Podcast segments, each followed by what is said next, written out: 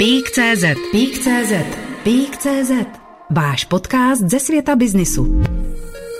Musíme začít od sebe. Kupujeme si bezpečnostní dveře, volíme nějakou tu třídu bezpečnosti, volíme nějaký uh, speciální zámek, který se nedá tak snadno uh, obejít a potom se vrátíme domů a nastavíme si na Wi-Fi heslo 1, 2, 3, 4, 5, 6, 7, 8. Rodiče umí dětem vysvětlit, jak bezpečně přejít ulici, ale sami nemají dost těch zkušeností s nástrahami na internetu a děti naopak nemají zábrany ten internet proskoumávat více než ti dospělí. A jakákoliv emoce, ať už je to nějaký problém v rodině nebo ten současný stav s koronavirem, ať už je ta emoce pozitivní nebo negativní, nás nějakým způsobem vykolejí a přestaneme si dávat pozor. Pík.cz Pík.cz Od mikrofonu vás zdraví Libor Ackerman. Vítám vás u dalšího podcastu serveru Peak.cz, jehož marterem je mBank. Vzhledem k tomu, že kvůli epidemii koronaviru celá řada lidí nejen v Česku byla nucena začít pracovat v domácím prostředí, přesunul se jejich pracovní život na internet. A nejen jejich. Děti, které se nyní musí učit z domu, se rychle adaptovaly na online učebny a studium na dálku. Celý náš život se tak v posledních týdnech přesunul na internet, čehož důkazem je i tento podcast, který vzniká na dálku prostřednictvím internetové platformy. O tom, jak je to bezpečné, či kde nám případně hrozí nějaká rizika, si dnes budu povídat s naším dnešním hostem Alešem Gilem, specialistou bezpečnosti pro mbank.cz a SK, který se bezpečnostními hrozbami a krizovými situacemi zabývá dnes a denně. Pík.cz Pík.cz Posloucháte váš podcast ze světa biznisu. Dobrý den. Dobrý den, děkuji za pozvání. Celý náš život se nyní přesunul na internet, což je de facto virtuální svět sám pro sebe. Nakolik je pro nás bezpečný? Já si myslím, že virtuální svět je v podstatě stejně bezpečný nebo stejně nebezpečný jako ten svět e, skutečný. Jenom na ta rizika pohybu nebo toho našeho e, fungování v tom skutečném světě nás připravují od mala rodiče, potom školy, práce. Máme s tím mnohem více zkušeností než s tím světem virtuálním, zejména, zejména ty e, starší ročníky. A víme, na co si v tom virtuálním světě máme, nebo na tom v tom reálném světě máme dávat pozor.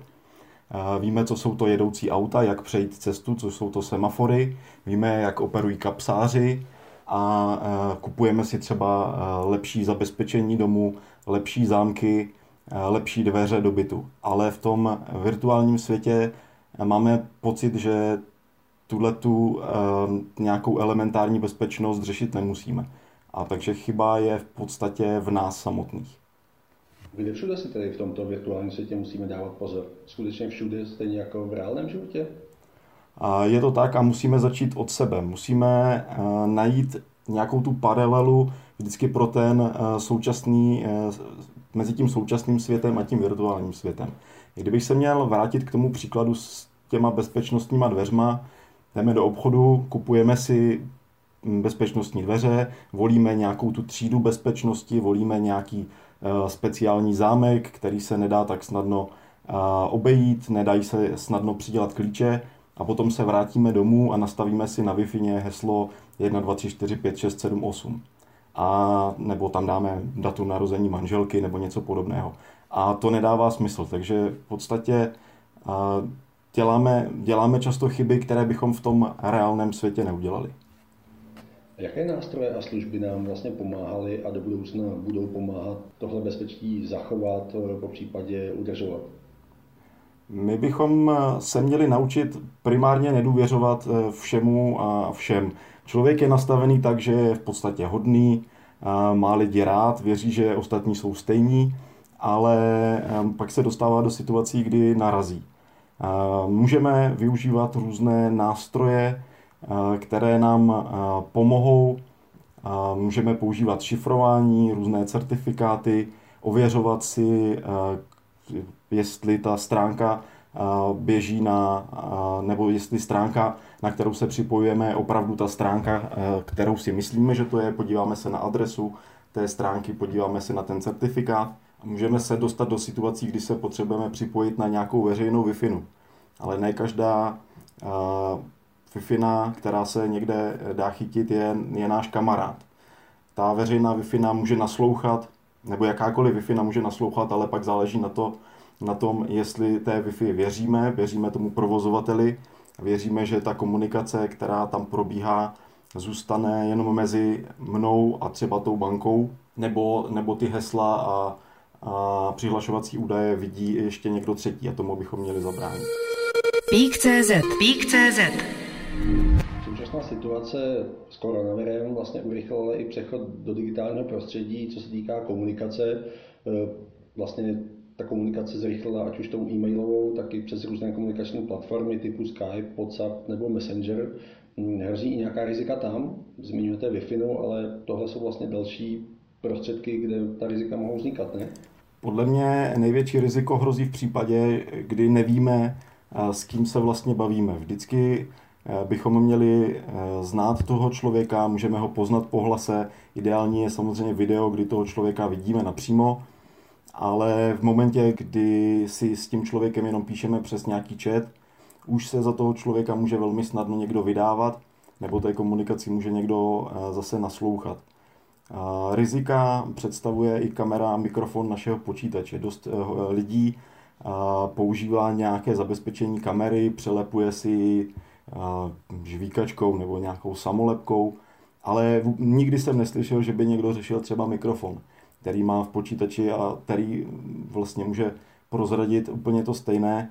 Pokud se nám podaří nainstalovat si nějaký lidově řečeno kecálek, který třeba není úplně, není úplně košer, může obsahovat nějaký spyware a může nám třeba nahrávat o čem se bavíme, může nám nahrávat, o čem se bavíme v místnosti, i když třeba žádný hovor neprobíhá.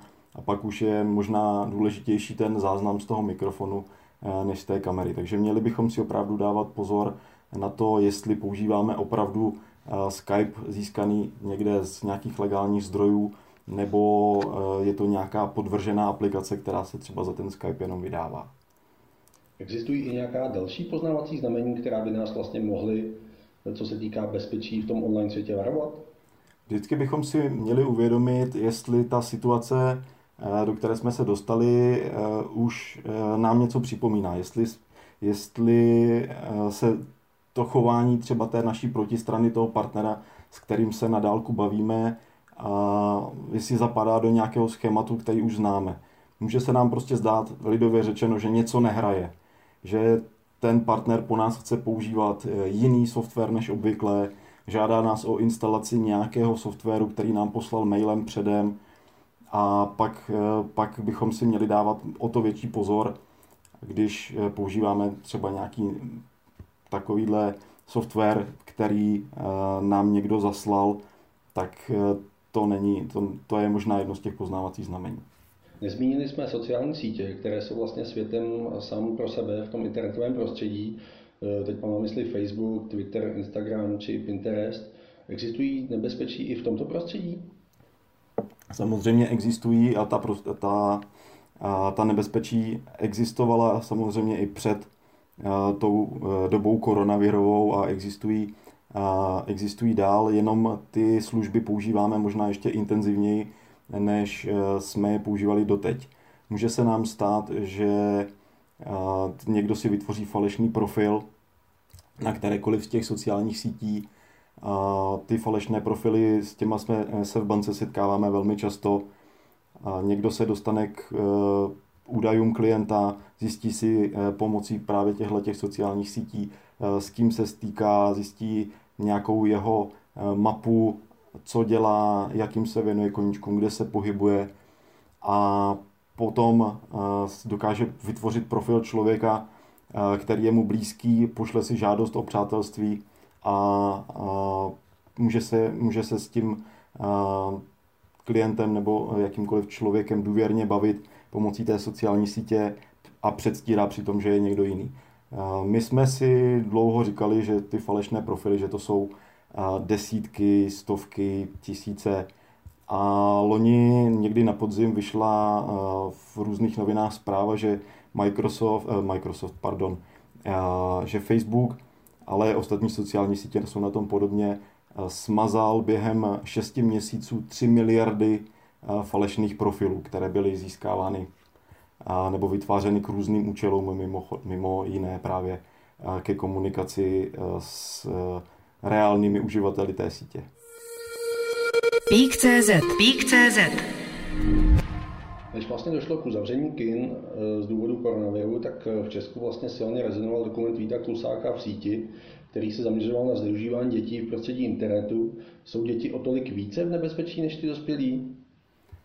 Tak já už jsem to do toho kina nestihl, ale tuším, o co jde. Podle mě hlavní problém je v generačním rozdílu mezi dětmi a rodiči, eh, kdy rodiče umí dětem vysvětlit, jak bezpečně přejít ulici, ale sami nemají dost těch zkušeností s nástrahami na internetu a děti naopak nemají zábrany ten internet proskoumávat více než ti dospělí a zveřejňovat o sobě více informací než e, ti dospělí. A potom je mnohem snažší v těch dětech vyvolat nějaký pocit strachu a donutit je nebo přesvědčit je udělat něco, e, co by udělat neměli a následně vydírat. Jak moc bychom tedy obecně měli být eh, sdílení, ať už v sociálních sítích nebo obecně i na tom internetu? A vždycky bychom měli vědět, s kým se bavíme. Pokud známe toho člověka, bavíme se s někým známým, můžeme se s ním bavit důvěrněji. Pokud se bavíme s někým novým, eh, neznámým a navíc ještě právě pomocí těch různých messengerů a chatů, tak bychom měli o sobě sdílet co nejméně informací, čím méně, tím lépe. Nezdělovat, kde se budeme pohybovat, eh, kdy odjíždíme na dovolenou, kde bydlíme a, a podobně. A s tím, jak vlastně jsme teďka neustále online, se tam vlastně dostává i čím dál více informací, eh, které vlastně můžeme čerpat. A z nich je vlastně obtížné vyhodnotit ty správné a odlišit takzvané fake news, je vlastně v podstatě i riziko uváznutí v jakési informační bublině? Existuje mnoho webů, které se zabývají vyhledáváním různých informací, falešných zpráv nebo ověřováním faktů a vyvracením různých uh, těch fake news nebo hoaxů. Ale přesto se najdou skupiny lidí, kteří věří, že země je placatá, kteří věří v různé chemtrails různé e, konspirační teorie. A takoví lidé se různě združují, mají své skupiny na sociálních sítích Eh, přátelí se mezi sebou a vlastně si tak nějak virtuálně mezi sebou potvrzují tu, ten svůj blud, v kterém se pohybují a tak vzniká ta sociální bublina. Samozřejmě tohle jsou extrémní případy, nicméně dá, se, dá se ty sociální bubliny vidět i na jiných případech. Stačí sledovat sociální sítě některých a, e, takových krajně a, možná extremističtějších politických stran, a vidíte na příspěvcích jejich eh, podporovatelů nebo fanoušků, že vzniká, vzniká skupina lidí, kteří zase se sami, sami sebe podporují ve, v těch názorech a mají pocit, že vlastně ta jejich strana eh, je ta nejlepší a že vlastně žádný jiný názor není a člověk, který projeví jiný názor, tak toho tam vlastně hromadně, eh, je tam hromadně odsouzen. Na druhou stranu jedno ze starých přísloví říká, že stokrát opakovaná lež se stává pravdou. Eh, tak jak se vlastně bránit před takovou informační bublinou nebo i potažmou sociální bublinou, která může být eh, v těm podobná? A, tak v normálním světě nás k tomu chrání takový ten v podstatě nedobrovolný kontakt s okolím. Musíte se stýkat s kolegy v práci, stýkáte se s přáteli, vystavujete se různým diskusím a ta bublina v podstatě se trošku eh, rozvolňuje. Zatímco pokud sedíme doma a máme možnost sledovat jenom servery, které se nám líbí, dívat se jenom na zprávy na, na televizi, která nějak souzní s tou eh, naší, s tím naším názorem, tak je to možná trošku složité. Je riziko vlastně vzniku fake news v době, jako je tato, kdy je spousta lidí nejen u nás kvůli koronaviru eh, doma, je vlastně riziko vyšší? Možná to není eh, tím, že jsou lidi doma, ale to riziko je tím vyšší, čím eh, větší mají lidi strach. A jakákoliv emoce, ať už je to nějaký problém v rodině nebo ten eh, současný stav s koronavirem, ať už je ta emoce pozitivní nebo negativní, nás nějakým způsobem vykolejí a přestaneme si dávat pozor. Je to podobné, jako když řídíme auto, zazvoní nám telefon, my ho zvedneme, když víme, že bychom ho neměli zvednout, a podvědomě místo na cestu koukáme, jestli někde nečíhají policajti a místo řízení se věnujeme tomu hovoru a tím se zvyšuje to riziko. A pokud navíc v průběhu toho hovoru dostaneme informaci, která nás nějak vykolejí, tak o to více zase zvyšuje riziko nějaké dopravní nehody. A stejně je to s tou současnou situací. Lidi mají, ať už si to připouští nebo ne, nějaký strach z toho, buď už přímo z toho koronaviru, nebo strach o své příbuzné, o, o budoucnost, o práci, o nějaké své finanční zajištění. A v té situaci si dávají menší pozor na eh, všechno ostatní, všechno je, se zdá méně důležité. A potom je mnohem snaží eh, nás všechny eh, v tomhletom nějakém podvědomém stresu vykolejit. A i v tom skutečném světě vidíme, že různí šmejdi obchází důchodce a pod záminkou předání například roušek zdarma jim dávají podepsat různé smlouvy. Proběhlo to několikrát s právama. Ale stejně tak nám může přijít mail, který se tváří důvěryhodně, a posílá ho třeba domělé ministerstvo zdravotnictví, posílá ho nějaká banka a snaží se z nás vylákat pod různýma záminkama a pod samozřejmě nějakou ideálně pohruškou, pokud nezaplatíte, ne, nepošlete údaje, tak vám zablokujeme účet, něco podobně. Snaží se z nás vynáka, vylákat osobní údaje a přimět nás, abychom třeba otevřeli nějakou zavírovanou přílohu, klikli na nějaký odkaz a tím se třeba do počítače dostávají nějaké viry. Takže určitě bychom si měli dávat větší pozor. Pík.cz Pík.cz Posloucháte váš podcast ze světa biznisu. Není ale internet vlastně takovým prostředím, které je oproti reálnému prostředí, kde si dáváme pozor na to, s kým telefonujeme a tak dále, eh, tak není internet vlastně prostředím, kde jsme méně obezřetní? Kdybych měl použít formy, eh, fotbalovou terminologii, tak bych řekl, no tak určitě. Uh, internet, uh, internet je prostředí, kde máme pocit, že nás nikdo nevidí, že nás nikdo nemůže sledovat, nikdo neví, co děláme, ale internet právě vzbuzuje takový ten falešný pocit a rozhodně tomu tak není. A i když vlastně přibývá varování před sdílením nejrůznějších citlivých informací s tím, jak se vlastně po tomto nekonečném prostoru pohybujeme, tak vlastně přibývá i možností, kde může uživatel vložit či prozradit, co by tedy člověk měl o sobě prozrazovat a co naopak ne. Tak, neměli bychom uh, dávat nikde žádná hesla, citlivá údaje a ne, měli bychom se zamyslet nad tím, jestli to, co po nás uh, ten formulář, kam vyplňujeme údaje, chce, je, jestli to dává nějaký smysl. Kdybych měl uvést nějaký příklad, když půjdu na internet koupit si novou ledničku, protože moje oblíbené elektro je zavřené, a, tak bych asi neměl zadávat rodné číslo. Určitě ten e-shop nepotřebuje moje rodné číslo, nepotřebuje znát moje datum narození a podobně. Naopak, pokud vyplňuji daňové přiznání, tak to rodné číslo uvést musím. Takže obecná pravidla na to asi nejsou. Nicméně vždy to musí být přiměřené té akci, kterou dělám. Naopak, když eh, budu vyplňovat něco, o čem si myslím, že to je formulář daňového úřadu, tak ten po mně určitě zase nebude chtít heslo do internetového bankovnictví nebo do, nebo do e-shopu. Mm. V počítači nebo vlastně čím dál častěji i v mobilu, jednou vlastně ale podobné potřebné údaje, ať už eh, se týká karty či účtu, tak tyhle ty vlastně údaje vyplníme jednou a poté už to vyplňují automaticky nehrozí vlastně riziko i v případě rozšiřování téhle automatizace?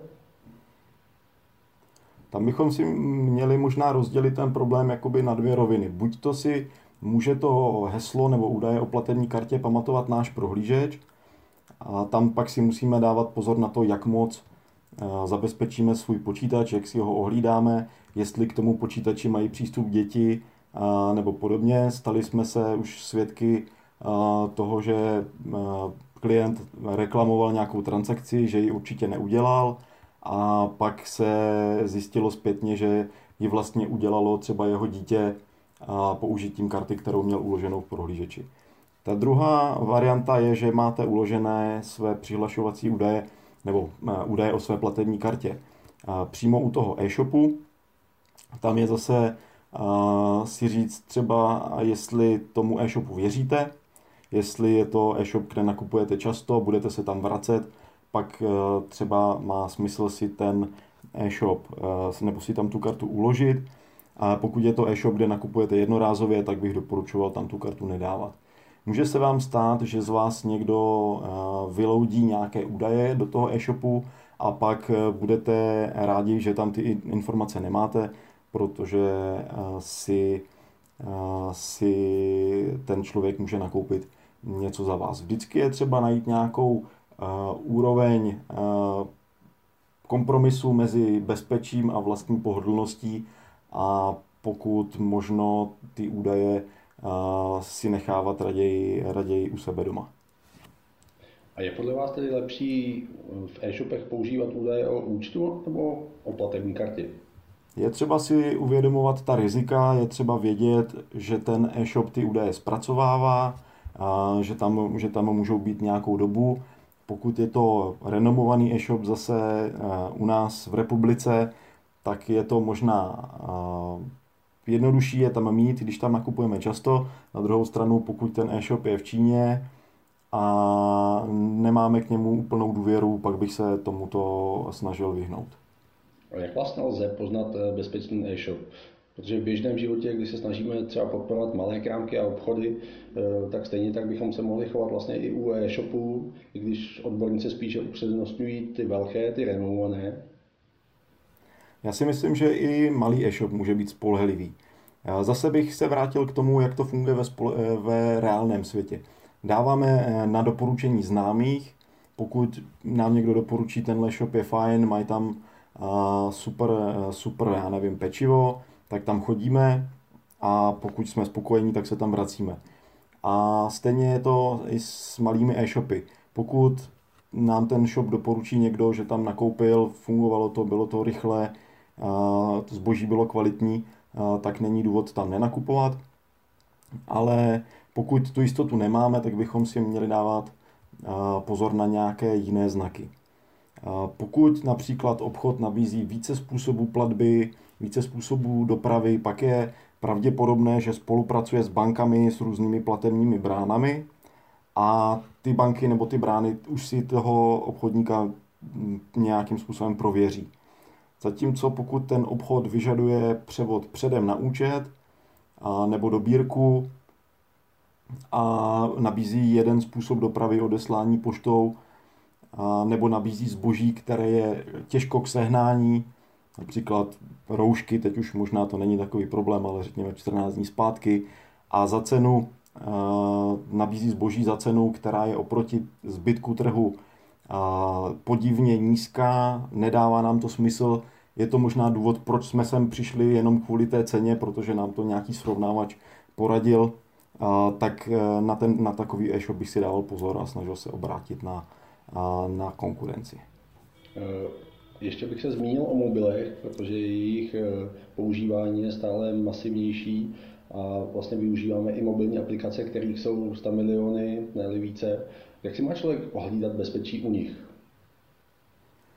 Já bych v prvé řadě doporučoval instalovat pouze eh, aplikace, které jsou na těch shopech Google nebo Apple, takové aplikace vždycky prochází minimálně nějakým elementárním schválením a, a občas se může stát, že se do toho obchodu dostane i něco, co by tam být nemělo. Hodně diskutovaná byla aféra kolem nějakého programu, který sloužil jako diktafon, ale na, na pozadí dělal a, nějakou neplechu. Samozřejmě Google tenhle ten tenhle ten produkt okamžitě stáhnul. Byla, byla poměrně dobrá, dobrá spolupráce v tomhle. Takže bych se opravdu svěřil těmhle těm velkým, velkým korporacím v tomhle a nesnažil bych se instalovat nějaké softwary, které neprošly touhle, touhle základní kontrolou, protože my jako běžný uživatel nemáme moc, moc jiný šancí, jak ten software zkontrolovat. Pokud bychom se tedy měli podívat do budoucna, jaké technologie mohou internetovou bezpečnost posunout dál a přinést vlastně klientům i další benefity? Tak zásadní informací je, že ID a heslo v kombinaci je už málo. Minimálně pro nás jako banky je to dané zákonem. my musíme implementovat něco, čemu se říká vícefaktorová autorizace a používáme i alternativu k tradičním SMS-kám. Stále více bank využívá potvrzení transakcí nebo přihlášení do internetového bankovnictví pomocí aplikace v telefonu, což je jednodušší pro klienty a v podstatě z našeho pohledu je to stejně bezpečné jako SMS, jenom ta SMS má tu nevýhodu, že se dá někomu předat. SMS může z klienta někdo e, nějakým způsobem vyloudit, zatímco ten mobil a otisk prstů, který třeba používá na přihlášení do, do aplikace, je už e, poměrně problém vyloudit. Více na těch mobilních telefonech právě se využívají ty e, mobilní, ty biometrické prvky, jako je otisk prstů, sken tváře pomocí, pomocí foťáků.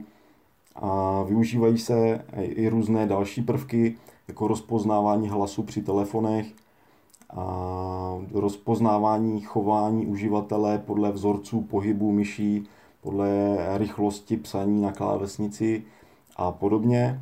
My jsme eh, třeba nedávno implementovali možnost uložit si své zařízení jako důvěryhodné na ten, ten konkrétní počítač v kombinaci s tím prohlížečem a tímto vlastně usnadňujeme klientům přihlášení, abychom po nich vždy nemuseli vyžadovat eh, sms nebo potvrzení v mobilní aplikaci, takže sice uživatel stále musí zadávat ID a heslo, ale nemusí už mít žádný třetí prvek, protože ten třetí prvek té autorizace je ten jeho počítač, u kterého sedí a který my už známe, protože ho použil dříve a označil jako svůj. Bude tedy míra bezpečí pro klienty do budoucna vzrůstat, anebo vždycky bude nějaké riziko eh, obecného ohrožení, kdy může ten klient se ocitnout eh, v nějakém nebezpečí?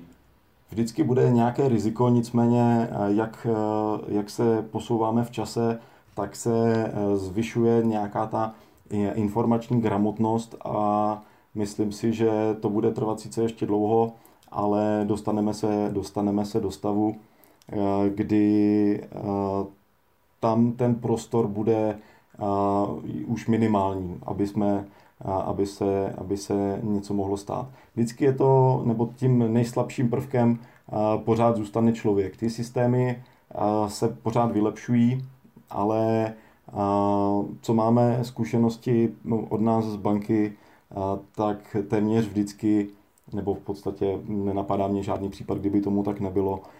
Byl tím nejslabším prvkem člověk, který někde zapomněl kartu, někde ztratil peněženku, pak se mu ta peněženka třeba vrátila a jeho nenapadlo zablokovat ty karty, kterým měl třeba hodinu někdo přístup a takhle, takhle se vždycky dobereme toho, že vlastně člověk je nejslabším článkem. Takže musíme ty Eh, naše klienty eh, edukovat, snažíme se eh, dávat na naše sociální sítě, na webové stránky informace, snažíme se, aby ty naše systémy byly co nejvíc odolné právě na, na nějaké sociální inženýrství, když někdo vytáhne data z klienta, tak aby tam byl vždycky ještě nějaký další prvek, který toho klienta nakonec ochrání.